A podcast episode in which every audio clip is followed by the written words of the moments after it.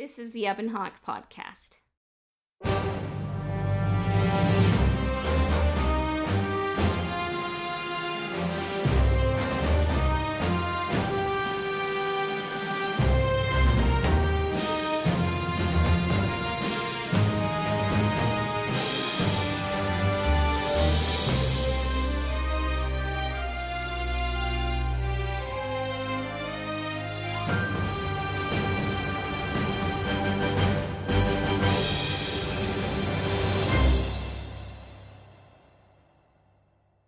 Hello there, welcome to Ebon Hawk, a podcast discussing Star Wars news and Knights of the Old Republic. Today we'll recap the swoop race and beginning of the end of Taris.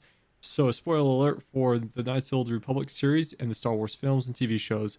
This is where the Bad Robot Productions begins. So, uh, take us away, Cassia, for our first topic. Okay, so today we are going to be recapping the swoop race where we left off up to going into the, the Sith base. So, yeah. It's interesting, because I feel like Taris takes up a whole lot of the game, but it'll just be interesting to, like, see how much a movie or adaptation stays there. So, where we last left off, you were going to explode. You have a swoop bike that's been kind of souped up with a accelerator. You stole it from the Black Vulkars, and you don't know how many rides this swoop bike has in it. That's why you have to win in just a few amount of times, because if you do go too many runs, it, it does explode. The rules of swoop racing are pretty straightforward. You just avoid debris in the lanes, and you hit the accelerators and switch engines before you overheat. And one interesting thing is, like, you can see Bastila in a cage in a ridiculous outfit, and you're just like, that's cool, she's there, I'm going to just race, you know? And it's kind of funny, because when you just walk up to everyone, everyone's like, you're a rookie. They drive that fact home so many times, and apparently the time to beat is thirty-eight point four three seconds, and it's like, okay. And keep in mind, like, when I was playing, this is my first playthrough since, like, middle school, I think, or high school, and my time was thirty-one oh three, so I was very happy with myself, and then someone got a better time than me, so I'm like, oh my gosh, I have to do this again. And then I did it again, and I got thirty-six seconds, and I was like, seriously? How how did I get worse? But then I kind of just was like, okay, just be calm. You know how to do this. You've done it before. And then I got twenty-six seconds, and I won. So then you win, and then Brejik, who is the leader of the Black Vulkars, he has a familiar voice actor, but I'm just not sure who it is. So if you know who it is, uh, let me know. Because I'm like, I've heard this guy before. So Brejik, he's like, this person cheated. And it's like, you're a liar, even though you're kind of telling the truth. It's just, I stole the cheating method from you. So does that really make me a cheater? You know, but then Bastila uses this time to break out. And she uses a double-bladed sword. There's a full-on gang war. And then all the all the Black Vulkars are dead. Brejik's dead. And just as Bastila was saying, maybe they'll think twice about taking on a Jedi. She sees you, and she's about to be like, I recognize you. You are, and then she says, a soldier, which kind of feels like a cover on the Ender Spire. That's how I recognize you. And you have the dialogue option to say, I'm blank, I'm here to save you. That's a callback to A New Hope, you know, but I I kind of think they kind of saved each other in that instance, but they will always argue about who saved who. And she figures out that Carth is alive, and she's very happy, and they're kind of like reunited uh, work buddies, I, I would say. And then you have another vision of Bastila where she says you cannot win Revan, and you kind of see more of the strike team behind her. Then you wake up and you're in the apartment, and and Bastila's kind of like, whoa, have you not, like, made a plan to get off the planet yet? Like, what have you guys been doing? And Carth and Revan are kind of like, we've been trying to rescue you. And she's, and Bastila's like, okay, okay, I'm just gonna take over this group project now and make sure it's getting off to a good start, you know? And she's also like, sorry, sometimes I'm rash as a Jedi. The Council doesn't like that, you know? But I, I kind of got a little bit of a Rex and Ahsoka vibe. Carth is Rex and Ahsoka is kind of like Bastila to an extent, like where Rex kind of tells Ahsoka that experience outranks everything. Like, do you kind of do you kind of see that?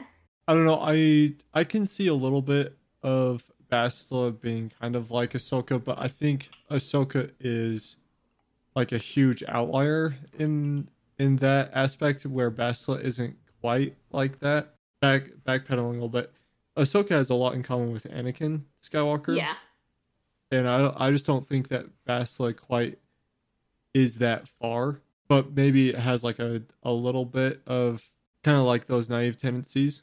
It's not like I see Ahsoka and Bastila are like exactly alike, but it's just like the Carth and Bastila dynamic where they're kind of like, where you kind of meet them at the beginning of Knights of the Old Republic. It, it's kind of more like they're forced like to work with each other due to the circumstances. They're kind of just like work acquaintances, and Ahsoka is kind of a little bit uppity as a Jedi and kind of thinks like she knows how to run the group project better than everyone and is just going to take over, you know? And Carth is kind of like the Rex where who has experience like fighting the war. So he kind of knows how to deal with people like and work together as a team. Bastila is smart and talented, but she just kind of doesn't have the, I would say, social skills and like kind of like the leadership experience. So that's kind of how I see that dynamic. Revan can act as a mediator, but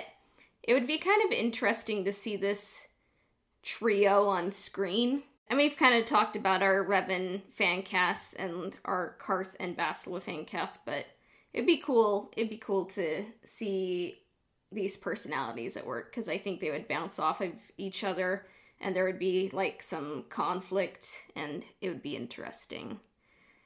Yeah, I know with my playthrough, I I definitely kind of got Carth Uh, alienated, where yeah I would have Revan well Revan kind of just did his own thing. So what what ended up happening was my uh, Bastila would end up kind of being the mediator on like my playthrough, because I was pretty extreme and Carth was like a dead weight kind of, and so like my playthrough kind of had a little bit of that butting heads. Because you have that vision, Bastila kind of senses you have a vision as well. You can kind of tell that she, in the back of her mind, she's like kind of going, oh crap, oh crap, oh crap, oh crap. Uh, how am I going to kind of lie my way out of this one? This isn't supposed to be happening. We weren't really supposed to be talking this much. And she just kind of has to be like, the Masters and Council on Dantooine will know what to do if you are Force sensitive. And any coincidences or patterns you see, it's due to the Force, and the Force is unknowable. So just don't question what's it. That, what's that complex of the, uh, it goes, it goes either way, but like of the... Oh, Stockholm Syndrome? Yeah. Yeah. I don't quite think that's what's going on here, but I mean, Star Wars is a bit more of like a fairy tale that plays with psychology, but not necessarily psychological realism. But, yeah. Once you get out of the apartment, there's an alien that comes up to you, and he says, hey, you're the person who won the swoop race. Canderous Ordo is looking for you. So you go to the Upper City Cantina, and Canderous Ordo says, hey, you're someone who knows how to get results. I'm someone who's working for Davik Kang. He's not paying me what he promised me. So what I want to do is get off of this rock and break the Sith quarantine. And Carth is kind of like, ooh, I don't feel good about this. Bastil's like, I don't sense any deception from him. So you kind of just listen to what Canderous has to say. And he says, I want to steal the Sith launch codes, or else if you try to leave in a ship, you'll be destroyed by guns. He says, after you do that, I'll provide Davik's flagship, the Ebon Hawk, which I don't know. I've never heard of that. Is it, how do you pronounce it? Is it Ebon? The Ebon Hawk? I don't know. It's a dumb name.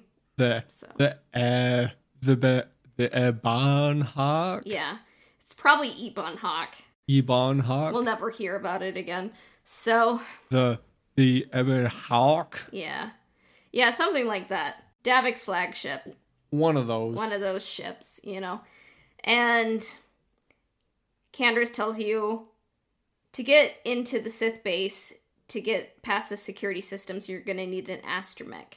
Janice Null, go to her shop. She'll have an astromech that can get you into the Sith base. And Canderous is recognizable, so he can't do the Sith base thing on his own, but I guess that's good for you, because then you're able to get off the planet. And Canderous tells you, I'll let you do that. I'll let you do the work I need, and I'll just be chilling at Jvar's Cantina. When, once you have the codes. And it's like, okay, that's great. Maybe when you arrive down there, he'll buy appetizers. Like, you know, maybe he'll get chips and guacamole or something. So as you're kind of walking around, Bastila and Carth are kind of talking to each other. And Carth is like, how did you, how did you, how did you get captured by the Black Vulkars? And Bastila's like, well, I was exhausted, you know. My battle meditation made it so most of the crew was able to get off, you know? And then he's like, but but really, like, how how did they capture you? I've seen Jedi with lightsabers. And she's kind of like, ah, the lightsaber, you know, was misplaced. And in an adaptation, I'm just going to say this now, that I I think it kind of breaks Star Wars rules, but it would be hilarious if, like, while Carth and Bastila are talking, you see a flashback, and it's kind of like, you see, like, Bastila kind of, like, stumbling out, like, and it's, like, out of the escape pod, kind of, like, woozy, you know? And then it's like, where's my lightsaber? And then it's just, like, she's tasered by a Black Vulcar. Like, I think that could be funny. So, it might... She's, uh... she's just sleepy. She needed to take a nap, and then she wakes up and all her stuff's stolen, and she's in a cage. Yeah. I mean, it happens to the best of us. So, Carth says, okay, okay, like, maybe just don't mention it to your Jedi Council. And she's like, agreed. And Carth asks her, like, five years ago, when Revan and Malak decided to fight against the Mandalorians, like, did you ever think, like, you should have joined them? And she's like, oh, I, I was an apprentice then. My battle meditation hadn't manifested itself yet. And she, when you kind of listen to Bastila, she's kind of just like, when you listen to her, she's always kind of like talking about the Jedi Council and like how they are so wise and like know everything. And I got this comment from Paulino Medici, who says like Bastila's arc is the evolution of a, a character from a person blindly faithful to the Jedi Code and the Jedi Council to a person who rethinks everything. And I think that's a great comment, and it's very true, because I think Bastila most overtly kind of has, like, an identity quest. Like, she's trying to find who she is in the Force, you know?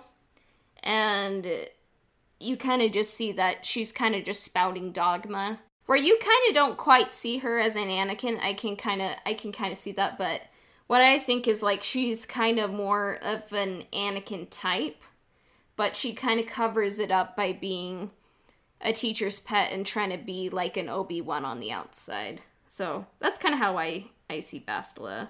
If anything, it's it's like before Anakin started to get, like, tired of rejection. So, like, before... You know, before things like Mace Windu declining his seat as a master on the council and Uh, kind of like the long, grueling of uh, training that probably was a lot longer than most other Jedi Padawans and apprentices. So you kind of see that tension where, I mean, it, the game is just beginning, but she just, men, she's always like talking about how she looks up to the Jedi Council, but as the game progresses, you kind of like see how maybe it's kind of like, be like a, a boss and an employee where like the employee is trying to progress, but the boss is kind of holding them back saying, you're not ready, you're not ready. And like at a certain point, like the employee is probably ready, but the, like the boss doesn't trust them, you know? So sometimes that like leads to like burnout, you know, or falling to the dark side. Foreshadowing at its finest. Yeah. So like, it's really not a surprise. If anyone's going to turn to the dark side, it's going to be Bastila. But Carth and Bastila's conversation, it does kind of bring some questions to mind, like, were Revan and Malak always going to turn to the dark side, you know? Like, if the Jedi Council were with them, if they were supported, would they have had, like, more support and not feel like they had to turn their back on being a Jedi, you know? Like, I'm not necessarily taking the Old Republic into account, but it's kind of like the Mandalorian Wars. I would definitely say they're more, like, in line with World War Two, where it's, like, it's a war that, like, you never really want to fight any war, but it's probably more necessary than, like, a war like Vietnam, you know? And maybe the Jedi Council did have their reasons because they'd just, like, been involved in Sith Wars, and they lost a lot of Jedi to the dark side, and, like, some Jedi just, like, died, you know? And they're just, it was a period of, like, where they're trying to, like, redefine who they are, so that didn't happen again. So they were being cautious because people do fall to, fall to the dark side fighting wars, and that is what happened. But sometimes those questions that you can't really answer but just think about, like, can be can be interesting. Sometimes it's fun to, like, have those conversations that, like, like develop characterizations, and you kind of, like, get to know the group dynamics, and it helps build the world. It's nice.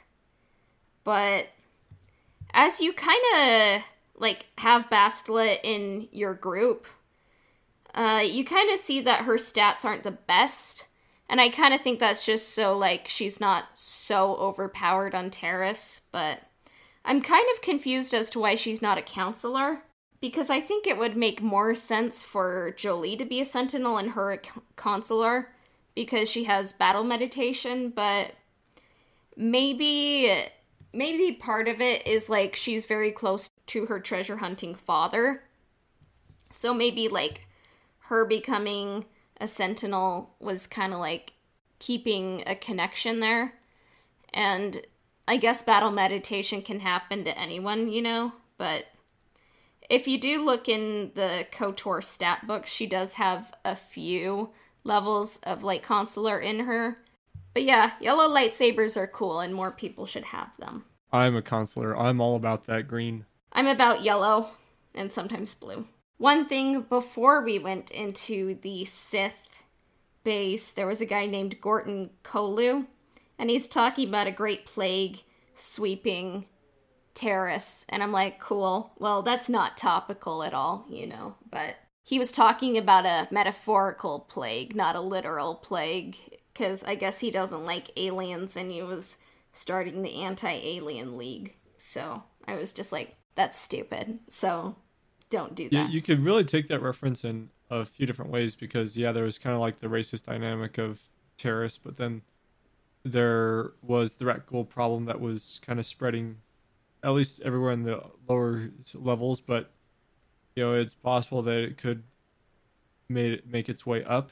But when you listen to him, he's not talking about the Rakghoul plague. Like, he's talking about, like, he's like, oh, the Rhodians, the the Ithurians, the Twi'leks, they're sweeping across Taris. So it's like he's not talking about the Rakghoul plagues. It's just more like aliens he doesn't like. Don't do that. The more you dig around Taris, you're kind of like, wow, nothing's really changed. So, But yeah, when you go into Janice Null's shop, uh, she sells you uh, T three M four. And T three M four is not much of a character in KOTOR one, I would say. He becomes more of a character in KOTOR two. Don't forget, she sells you T, um, the uh, the other unit, and then and then you yell at her and be like, "This one has a bad motivator. Look!" And then you get the other one. Yeah, that was during this playthrough. I wasn't given T three hate, like T three H eight. I wasn't given him. I was just given T three M four off the bat. So I haggled the price down from two thousand to one thousand five hundred credits. And yeah, I was just given uh, T three M four, and you just saw like T three H eight, and it's like he's broken. So I don't know what happened in that playthrough, but that parallel didn't happen with A New Hope. But yeah, it, it was weird. So you get to... I think if you if you... go for the droid early, it does that sequence. Oh, okay. So then you go to the Sith military base, and it just kind of, when you get there, the Sith base music starts playing, and it brought me back to episode thirty-two when we were kind of talking about the music. It really sounds a whole lot like the Emperor's theme, so it's a cool detail. Having a character with a lightsaber is awesome. And a medium-length story short, you go in, you beat up a bad robot, and you also defeat a Sith governor. And then you get the codes, and just a word of warning, just make sure you go to the armory before any of your big fights. Take down the turrets and the elevator. And med packs do not work on droids. Just in case you're wondering, they don't. And up your demolitions on T three. They'll come in handy. And that's how you get out. So you get in, you get out, you have the codes. And in our next episode, we will recap the end of Taris. We'll get to the Ebon Hawk, and we'll leave, and it'll be awesome. So let's just take a quick break, and we'll talk about how we would handle this section cinematically. We just wanted to take a quick break to ask you, our listeners, to subscribe to us on Apple Podcasts and to leave us a five-star review. And although we do not always agree, Your Honor, our two great societies have always lived in peace, listener and podcasters.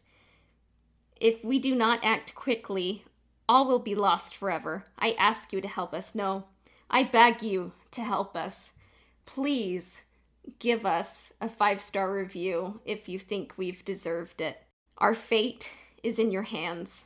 And then I can't really do the boss nass thing, so we'll just end that Padme Amidala from The Phantom Menace quote there, and we'll just move on to our next topic.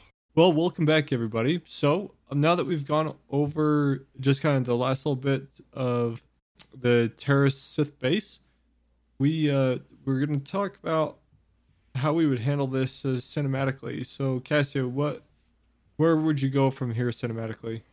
Um, so where we last left off, we were kind of talking about the race. Maybe Carth could be the one initially driving the swoop.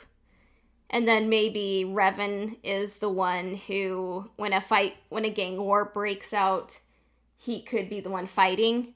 And that way, like, Carth and Revan both have something to do, or maybe, like, the swoop does something, or maybe Carth is injured, so Revan has to finish the race. So I was kind of thinking, like, that could happen. It could up the stakes, you know? And just have a swoop race. It could be fun. But I was kind of thinking that I wouldn't have just Bastila in a cage, in a skimpy outfit, like, right there. And you're like, cool, there's Bastila in a cage, I'm just going to race this race. I was kind of thinking, like, of Shattered, the Clone Wars episode from the Siege of Mandalore arc, when Bo-Katan mentioned that there was a Mandalorian vault that was capable of imprisoning Force wielders, And she says it's a relic of a bygone era when Mandalorians had reason to imprison you force-wielding maniacs. So uh, when I was watching Clone Wars, it kind of brought to mind like the neural dampeners that kind of served that purpose in KOTOR, but I was kind of thinking like it would kind of make sense after a Mandalorian war that maybe a gang has access to one uh, force vault. And just have Bastila in her normal outfit, you know, like, just maybe kept in there. And then, like, she, it's revealed, like, at the end of the race, like, she's the prize. And then Brejik's like, no, I have her. And we're just gonna, now that you guys are all in one place, you've hidden back, because I'm gonna end you once and for all. And then, like, the fight breaks out.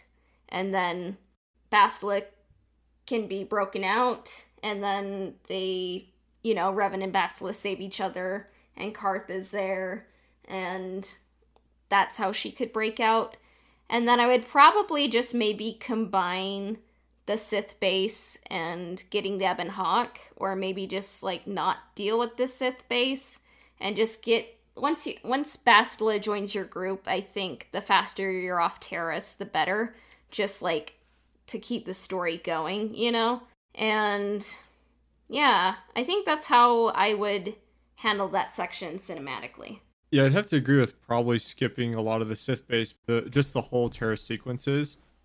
And uh, get the swoop race, kind of have that be kind of like the climactic moment, and then them like shooting or fighting their way to the Ebon Hawk, and then and then leaving Taris, I think would probably work the best. Yeah.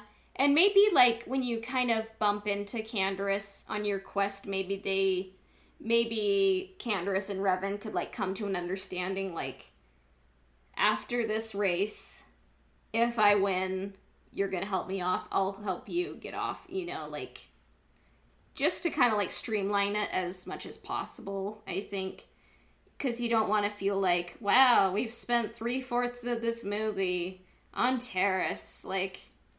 the audience sometimes gets bored, you know? And I think you want to see the character become a Jedi. Like, you're not meant to stay on Taris, you know? So that's how I'd handle it. But probably our next episode, we'll, we'll ask our listeners, like, how much of Taris they would want to see, like, if it were a movie or a show. I think, like, once Bastila joins the Ebon Hawk group chat, like, you want to... there's not much reason to stay on Taris. It's kind of just, like, dilly-dallying, you know? And to an extent, like, all of Taris sometimes feels like dilly-dallying because you're not quite a Jedi and you're not fulfilling your quest, you know? So. But I think it does help you kind of establish some of the world building and the stakes and the characterization, so you want some of it, but you don't need to feel like... I think the highest level you can get on Taris is, like, level nine... but, yeah, you don't need to. In our next episode, we're going to get off Taris, so don't worry. All right, well, let's take a quick break, and when we get back, we're going to talk about the Legacy Sabers.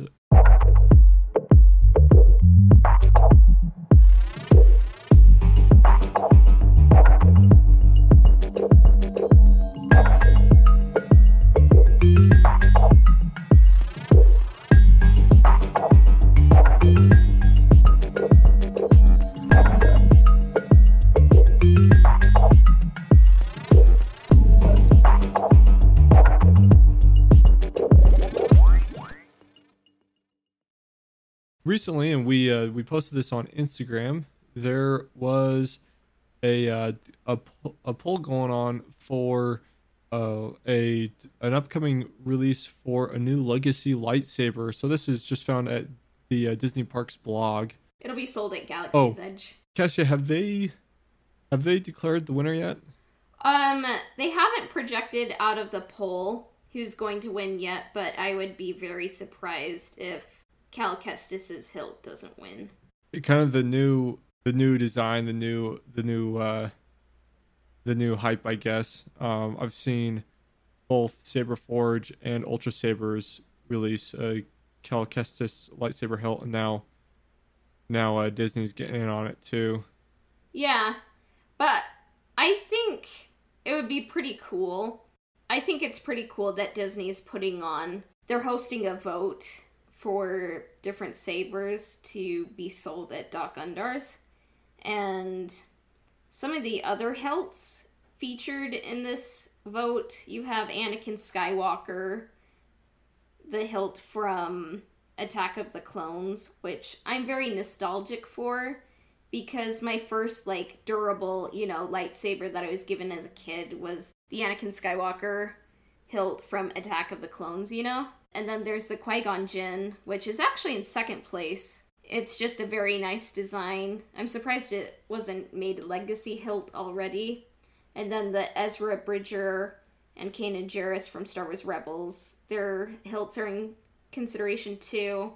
But it definitely looks like Cal Kestis is in the lead. And then there's also Lord Korvax's hilt from Vader Immortal in the running. So six saber hilts are in consideration, but it looks like Cal Kestis is going to win. I'm just going to say I'm a little disappointed in those who voted that I think Qui-Gon should have totally won. But, you know, whatever.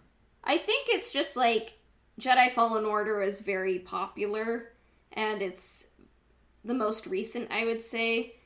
I kind of think we're going to get some Qui-Gon mentions and maybe an appearance in a Kenobi spinoff, you know? Mm-hmm. So maybe once that happens, people will start to feel the love for Qui-Gon more, and his hilt will end up being offered. So I, I know you're not much into Easter eggs, but I hope in the Kenobi series we do see Qui-Gon's hilt like sitting in a drawer or something in Obi-Wan's home. Yeah, I mean, it could make sense. Like, that's where Luke gets his green crystal from. It would be kind of cool continuity, I would say. Because I think mm-hmm. Anakin, before he created his own saber, he actually used Qui-Gon's hilt. So it would be kind of a nice connection, I think. But yeah, um, I kind of wonder, like, looking at the Lord Korvax saber, that's the one I personally voted for. After I after I voted, I was kind of thinking, like, actually, is that safe to offer at a theme park? Because it's kind of like a wine opener on the top, and then you have like a then you have like a pickaxe on the side. So I'm kind of like, would that even fit in the, like, lightsaber holders they give you, you know, at the park? So I was kind of thinking about it, and some of the High Republic hilts kind of look a little bit more like broadsword hilts. So I was kind of wondering if in the future, are they going to sell, like, maybe Dooku's? How do they sell sabers like Kylo Ren's, you know? Or that kind of has that, like, cross guard on it, or like Lord Korvax's. Like, would you have to have a special bag to carry it in, or would they kind of modify it, like, so it can, like, hold the, like, the light tube in it? Kind of play with the dimensions, but kind of keep them intact for the most part. And they might have to disassemble it, and uh because the hilt would probably have to be in a box and the blade would be in a sleeve. Oh, um when you go to the park, uh when I put my hilt together, you have a hilt, and then you have the light tube, and they give you, like, a a bag. Either if you get a blade like Lord Korvax's, if it were ever to be sold, or like Count Dooku's, you know, where it kind of has, like, a little blade on top of a curved hilt, you know? Like, would they, would you have to just send it to your house, or would they give you a special bag, or what? But I was also looking kind of like at the Cal Kestis, uh, at the bottom of his blade, it's kind of broken. And the Kanan Jarrus has, like, a little bit of a pin on the bottom, like, and the Lord Korvax is basically just a pickaxe, like I said, with a wine opener on it. So I'm kind of like, would those be safety hazards? How do you think they would, like, if they were to be sold, like, would they kind of just, like, make the Cal Kestis, like, a little less scrappy? Like, how how do you think they would handle that?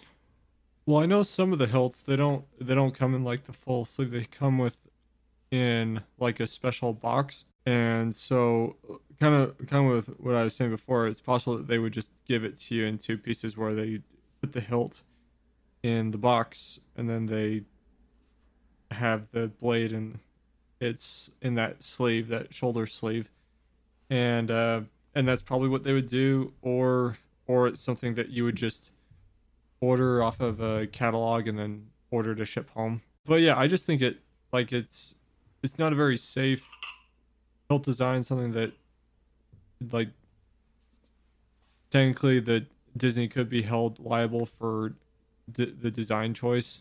But I mean, if someone I mean, tripped on the Lord Korvax one, the way it looks in that picture, I'm like, um, that could be dangerous, you know? And I could be impaled. More, more so dangerous without the blade in place than with the blade in place, I think, but still. Yeah, I mean, I voted for the Lord Korvax one, but then I was kind of thinking about logistically, how would that work, you know? Um, yeah, while you were talking, by the way, I opened up all of my different devices and voted Qui-Gon just to spite everyone. Oh, that's funny. twelve times. Oh, boy. Um, like, in the last ten minutes. Yeah. I think this round Cal Kestis is going to win, but Qui-Gon is definitely, you know, in second place. So I think we'll see these sabers in the future, but it's an interesting way to get fans engaged, I would say.